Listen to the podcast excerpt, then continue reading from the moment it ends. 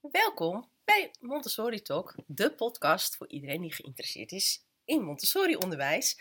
Ik zit hier gezellig weer met Laura en ikzelf natuurlijk, Annemiek. En we gaan het deze keer hebben over vrijheid en werken. Vrijheid in de klas, vrijheid in het Montessori-onderwijs. Daar hebben we eigenlijk wel iets heel moois voor. Dan wil ik daar Mooie mee metafoor, hè? Ja. Stel je eens voor dat je in de vijfde versnelling rijdt, maar dat de handrem is aangetrokken. De auto gaat niet vooruit, maar maakt rare geluiden. Je probeert tevergeefs om je auto bij verschillende garagehouders te laten herstellen, maar je moet het onvermijdelijke inzien. De machine werkt niet. Het ontbreekt haar duidelijk aan vermogen. Maar maak je de handrem los en je zult versteld staan van de kracht van de motor en de kwaliteit van je reis.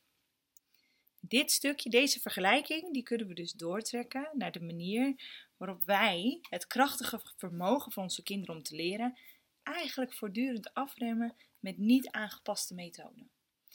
En hoe we dat dan weer kunnen koppelen naar de visie van Maria.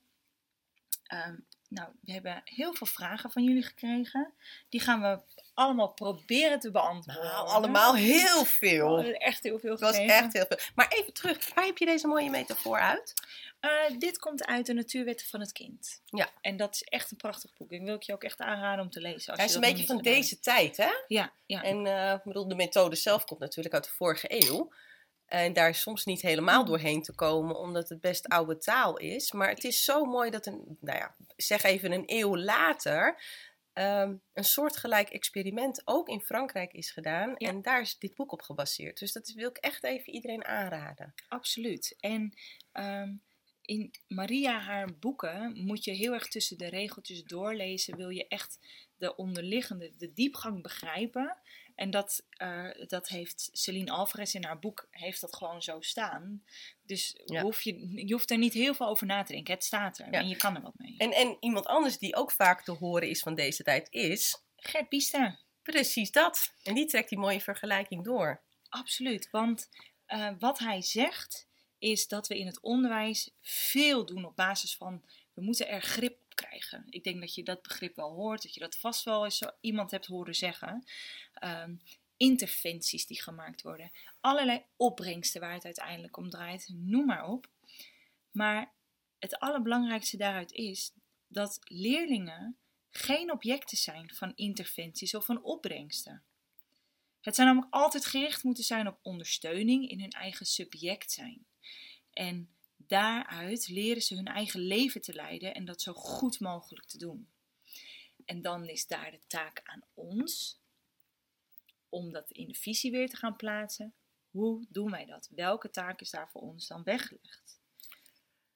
Want Maria zegt dat wij dus die immense verantwoordelijkheid hebben, dat geloof ik ook echt, om voor kinderen een stimulerende omgeving te creëren waarin hun grote potentieel helemaal tot ontplooiing kan Ja, komen. ja, het kind moet je de verantwoordelijkheid geven hè, voor zijn eigen ontwikkelen en zijn eigen leren. Om die onafhankelijkheid te ervaren, maar ook te oefenen. Ja, en dat kan alleen maar in een voorbereide omgeving die is aangepast aan de fase van dat kind. Ja. En daar heeft het kind wel vrijheid voor nodig. Want als je inderdaad die handrem erop gaat zitten, zetten, dan kan het kind het niet oefenen. En ook niet ervaren. Dus ehm, dat het een spannend gebied is, ja, dat zullen we allemaal begrijpen. Het is wel een soort elastiek. Natuurlijk, je moet stretchen, je moet vieren, weet je. Ja, je waar geef je die vrijheid? Ja. Tot wanneer gaat die vrijheid? Eh, ik bedoel, eh, je kan een negatieve grens hebben van mijn vrijheid gaat zo ver als Ja, dat ik een, eh, tot ik bij een ander kom die het niet leuk vindt. Ja. Maar zover ook wil je het niet andersom. laten komen. Ja, ik wil hem andersom liever. je wil, hem, je wil hem vanuit het positieve Ja. doen. En ehm, ik vond de vraag, hoe vrij is vrij? Wel echt heel mooi. Ehm, Want vrijheid is geen het- ongeremde vrijheid. Nee, maar vrij eh, ligt ook wel heel erg aan het kind. Dat wil ik ook wel even gezegd hebben. Ehm, vrijheid om te zijn wie je bent, dat is ongeremde vrijheid. Ja. Vrijheid om te mogen doen wat je wil, om je talent on- te ontdekken. Maar er zijn ook kaders. Ja. Want we hebben nou ook gewoon wel eenmaal te maken met wat wil je dat een kind leert, wat wil je dat een kind meekrijgt. En dan ehm, ben je altijd heel erg bezig, je altijd het subject zijn staat voorop. Maar je hebt ook die kwalificatiekant waar je rekening mee moet houden. Ehm, En ja, da- daar, daar moet je een balans in vinden. Ja. In hoe eh, richt je je voorbereide omgeving in? Want via je voorbereide omgeving kan je sturen. Al kijk je even naar ehm, keuzevrijheid. Ja. In principe, je pakt alles wat er in de groep is. Alles wat binnen de voorbereide omgeving staat, daar hoort ook je gang bij. En misschien zelfs bij jou buiten, als dat toegankelijk is voor kinderen. Dat hoort allemaal bij de voorbereide omgeving. En de kinderen kunnen daar de hele dag gebruik van maken. Ja. Alleen, er is maar één roze toren. Ja. En als jij dat wil en iemand anders is ermee aan het werk, dan zul je moeten wachten. En dan ga je er niet naast staan met een stampend voetje. Om. Nee. Nee, dan Ja. ga je door naar iets anders. En dan heb je dus een, neem je een andere keuze. En daar zit ook al die beperking van die vrijheid in. En Ja. ook een heleboel executieve functies zitten daarin. Zeker. Die ook daar- heel vaak vragen over krijgen. Die zit daar ook al in. Maar ergens zit er ook een beperking in, die, in het tempo. Binnen de tempovrijheid zit ook een beperking. Want eh, als je samenwerkt, hoe lang vindt de, vindt de ander het al leuk? Ja. ja. En ik denk dat het op de meeste scholen zo is dat je toch iets van een rooster hebt. Op een gegeven moment moet, Moet je naar buiten. i- naar een Ja. andere activiteit. Al is het gym, buiten spelen, pauze, hapje, naar huis. Ik Ja. bedoel, ook daar zit een, een, een, een grens, een kader. En dat zijn wel ehm, kaders die eh, de vrijheid van werkkeuze kunnen bemoeilijken. Want als jij een werkperiode hebt van drie kwartier tot een uur, dan, ga je, dan zit je niet in die curve. Dan kom je daar niet. Dan kom je niet bij de diepgang van het leren. Dan blijf je in de oppervlakkige fase zitten. Dan blijven de kinderen eerst eh, ja, de makkelijke werkjes opzoeken voordat ze uiteindelijk de diepte ingaan. En als je dat nog nooit hebt ervaren, zou ik zeggen: probeer eens een keer die werkperiode van 2, 3 uur. En dan ga je echt verschil zien. ehm, eh, met waar, waar we het nu over hebben en wat we eigenlijk eh, daarmee bedoelen. En daar komt ook die niveauvrijheid. Ja. Die komt daar, vind ik, zo mooi naar Ja. boven. Want het kind gaat op een gegeven ogenblik een werkje doen waarvan jij denkt, dat kan jij al lang. Ja.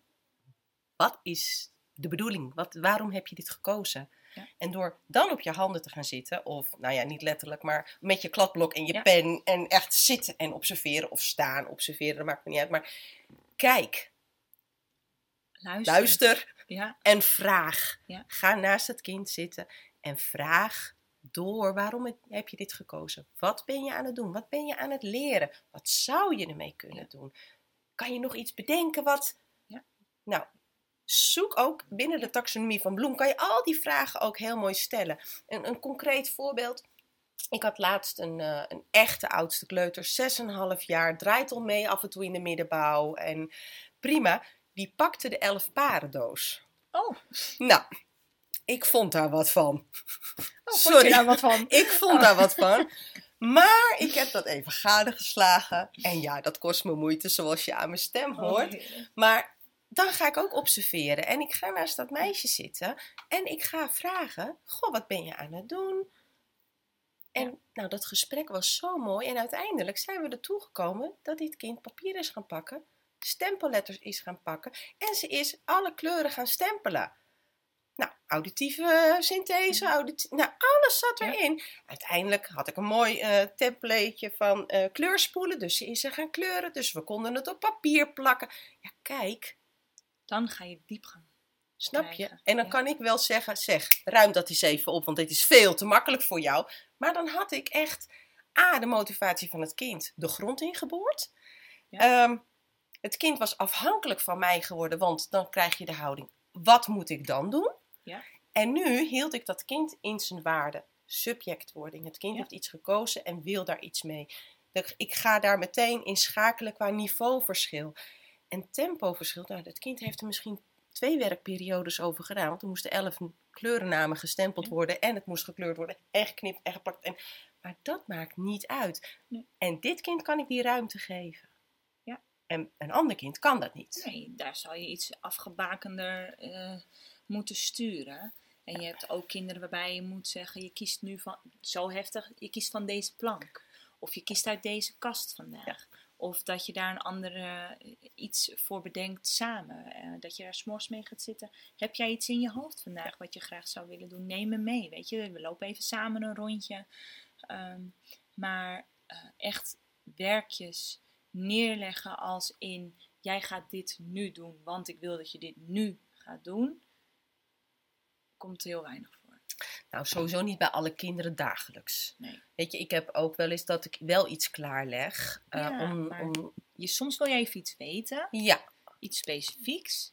maar, Maar, dat is eigenlijk een uitzondering op de regel. ja, Tenzij een kind eh, zijn leerbehoefte daar ligt. Ja. Maar dan zit daar een apart plan op. En dan kijk je dus weer naar het kind. Ja. Ehm, ik wilde nog één ding noemen over eh, vrijheid. En dat is de bewegingsvrijheid. Die is heel belangrijk bij ons, de Ja, bewegingsvrijheid. bij het jonge kind. Want daar was een vraag over ook. Ehm, vrijheid in samenwerken of alleen. En ehm, als we het even hebben over alleen, dan wordt er 9 van de 10 keer bedoeld met aan je tafel werken. En ik denk wel dat dat in ehm, bouw anders is. Maar bij jonge kind, alsjeblieft laat ze bewegen. Laat ze lopen.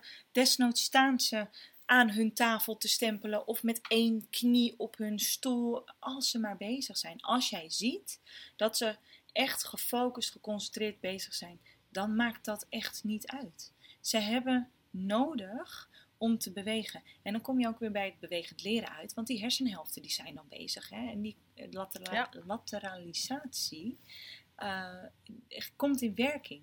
Dus ze hebben die wiebel nodig. Absoluut. En, en eh, dat geldt ook voor op een kleedje Ja. werken. Hoe zit je op een kleedje? Kijk, je hebt de, de W-zit, hè, dat de billen tussen de knieën zitten. En, Ja. eh, Oké, die is niet goed voor de gewrichten, dus let daar wel op. Maar voor de rest, laat ze lekker zitten. Ja. En dat Ja. geldt ook voor, voor zitten op je stoel. En Ja. nou ja, wij hebben flexibele plekjes, Ja. dus ze mogen bij ons zitten waar ze willen. Wij hebben geen meubilair dat even hoog is. Ehm, ik bedoel, we hebben hoge tafel, lage, Lage tafels, tafels, hoge stoelen, ja. lage stoelen Krukjes. krukjes. eh, en natuurlijk, als een kind echt een schrijflesje krijgt, dan bespreek je met het kind hoe moet je zitten op een stoel. Ja. Nou, deze is niet geschikt daarvoor. Maar voor de rest zitten kleuters bijna niet lang op een stoel. Dus waar ze zitten, laat ze zitten. Ja. Ik weet niet of je in een restaurant bent geweest waar jij een eigen tafel op jouw hoogte kreeg. Het is er niet. Nee. Dus Ja. Ik vind dat geen beperking. Wij hebben dat destijds, toen we hiervoor kozen, ook echt wel met ergotherapeuten besproken. Het zit daar niet in. Natuurlijk, als je echt schrijfles gaat doen of Ja. echt een motor, ja, let daar dan op. Maar Ja. voor de rest, die bewegingsvrijheid, die hebben ze nodig Ja, en die is heerlijk. nodig. Hebben we nog een En- leuke vraag? Ja, want, ehm, en ik denk dat heel veel deze vraag echt wel herkennen. Het kind gaat uitdaging uit de weg. Of het Ja. wil niet verder. En dan wil ik eigenlijk terugkomen op wat jij net vertelde. Het gaat echt om observeren, vragen stellen, doorvragen. Ehm, en soms moet je ook echt even je vragen aanpassen en op zoek gaan naar andere vragen. Om erachter te komen waarom. Want vaak kinderen die een uitdaging uit de weg gaan, daar zit, iets, daar zit echt iets achter. En dat hoeft niet altijd te zijn eh, dat het niveau niet aansluit. Soms zit er een faalangstig element in, of eh, ze zijn heel erg perfectionistisch, want altijd is alles maar makkelijk afgegaan. Ga dat gesprek aan, weet je. En eh, als een kind zegt, ja, maar ik vind het lastig. 9 van de 10 keer hoor je, ik vind het saai. En dat komt omdat ze die gevoelens nog niet goed onder woorden kunnen brengen. Om dat allemaal uit te stippelen van wat hoort waarbij en welke termen kan ik waarbij gebruiken. Ehm, dus ga dan door op, maar wat is dan saai? En geef dan ook voorbeelden. En eh, dan kom je toch wel vaak uit, maar het is lastig. Wat maakt dat het lastig is? Wat heb je van mij nodig? Wat heb je van een ander nodig? Waar kunnen we je mee helpen? Ja. En dan zal je zien dat het kind echt door gaat pakken. Maar leg die verantwoordelijkheid ook voor een deel bij het kind. Ja. Ga niet zelf alleen maar in de oplossingsfase zitten. Nee. Jij weet een heleboel oplossingen. Je hebt een hoge hoed en daar kan je dingen Ja. uithalen. Maar laat ze niet afhankelijk van jou worden. En dat, maar dat zijn lesjes die je dan weer geeft, of als het goed is hebt gegeven. En ik neem aan dat dit, eh, ja, aannemen van zelfsprekendheid, het zit in je ronde, waarin je natuurlijk kinderen al die vrijheid geeft in zelf bedenken van oplossingen. Ehm, omdat ze gewoon op bepaalde momenten niet bij je mogen komen, omdat je bezig bent met een lesje of omdat je aan het observeren bent. Ehm, dus ja, dat, dat ik, ik, je hoopt dat ze daar al wat van hebben meegenomen. Maar wanneer je ziet dat een kind echt vastloopt, dan zal je echt het gesprek moeten aangaan. Ja, en uiteindelijk eh, ben jij degene die natuurlijk wel stuurt. Tuurlijk. Ga niet achterover zitten Nee. en eh, het komt vanzelf. Kijk, ik vind dat je jonge kinderen echt de ruimte mag geven. Absoluut. En ook eens mag kijken hoe lang duurt deze periode. Ja. Maar op een gegeven ogenblik, jij weet de doelen. En eh, jij weet waar het kind naartoe moet. Ja, jij Sorry weet voor mijn ja. soort moet. Ja, Maar dat is het wel. Je weet de lijn. jij weet de lijn en je weet het kind niet. Dus je zult het kind op een gegeven ogenblik toch moeten sturen. En het is echt ook binnen het Montessori-onderwijs echt niet erg om eens een materiaal aan te bieden aan het kind. We gaan dit nu eens even doen. Hè, ik kreeg laatst ook de vergelijking terug. Want ook ik had die frustratie in mijn hoofd van, goh, ben ik niet te sturend? En toen zei iemand tegen mij, als je nooit iets vertelt over Ferrari-auto's of over Max Verstappen, zullen ze nooit iets van de Formule 1 begrijpen. Als dat op het nieuws is, de vlaggen gaan uit, de wereld staat op zijn kop daarover, dan weet het kind niet. Dus bied dat wel aan. En wat het kind er vervolgens mee doet, dat is aan het kind.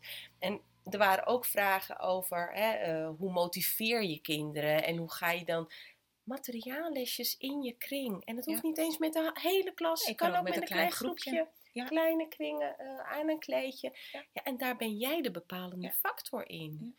En je kan het ook aan je thema's koppelen. Absoluut. Hè, de- we hebben genoeg voorbeelden al gezien. Als we het over de vlinder hebben, kun je met de rode stokken en de rekenstokken kan je een vlinder opbouwen. Kan ook met je kralen staafjes. En op die manier maak je het meer betekenisvol en gaan ze het vaak toch leuker vinden. En je zal ook inderdaad moeten verwonderen. En ehm, kijk, waarin Fred Kelpin natuurlijk best wel een, uitgebreid stuk heeft geschreven over het feit dat we tegenwoordig er allemaal maar vlinders van maken of kerstbomen of stoomboten en dat dat absoluut niet de bedoeling en de essentie is van het materiaal. Wat ik in zijn, eh, in zijn gedachtegoed heel goed begrijp en ook vanuit Maria haar eh, gedachtegoed en visie. Maar we zitten wel in een hele andere tijd. Waarin kinderen zoveel hebben, zoveel prikkels, zoveel lampjes, dingetjes, noem maar op.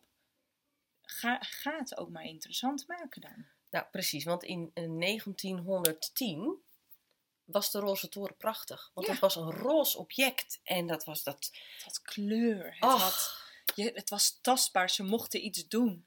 Nou, nu, eh, dit is saai.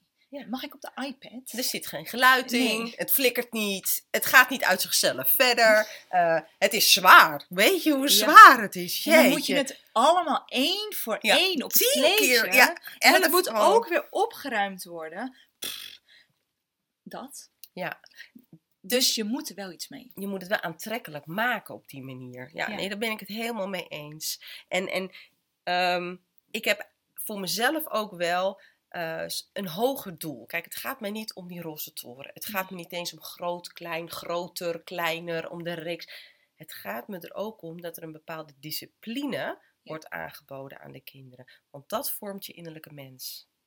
Ja. En dat hoort bij zelfstandig worden. Hè, als jij iets wil, dan zul je ergens voor moeten gaan. En eh, ik denk dat dat het allerbelangrijkste leerdoel is in het leven. Absoluut. Absoluut. En ik denk dat dat ook iets is wat je altijd in je achterhoofd moet houden. Dat het gaat om je zijn. Ja, want als je goed ook voor jezelf kan zorgen, dan ga je ook goed voor een ander zorgen vaak en voor de omgeving. En uiteindelijk goed voor de wereld en de maatschappij. En dan ben je bezig volgens mij met actief burgerschap en een duurzame samenleving. En daar gaat het om. Door het kind naar een nieuwe wereld. Ja, het was een mooie titel. Ja, hè? Dat gaat heel mooi. Nou, we hopen dat we jullie vraag een beetje hebben kunnen beantwoorden. Dat jullie iets wijzer zijn geworden over eh, de vrijheid van werkkeuze. In ieder geval hoe wij er tegenaan kijken, hoe wij dat doen. En Wel vertrouw de kinderen, hè, jongens. Ja, nou dat. Luister naar ze. Zie ze, hoor ze.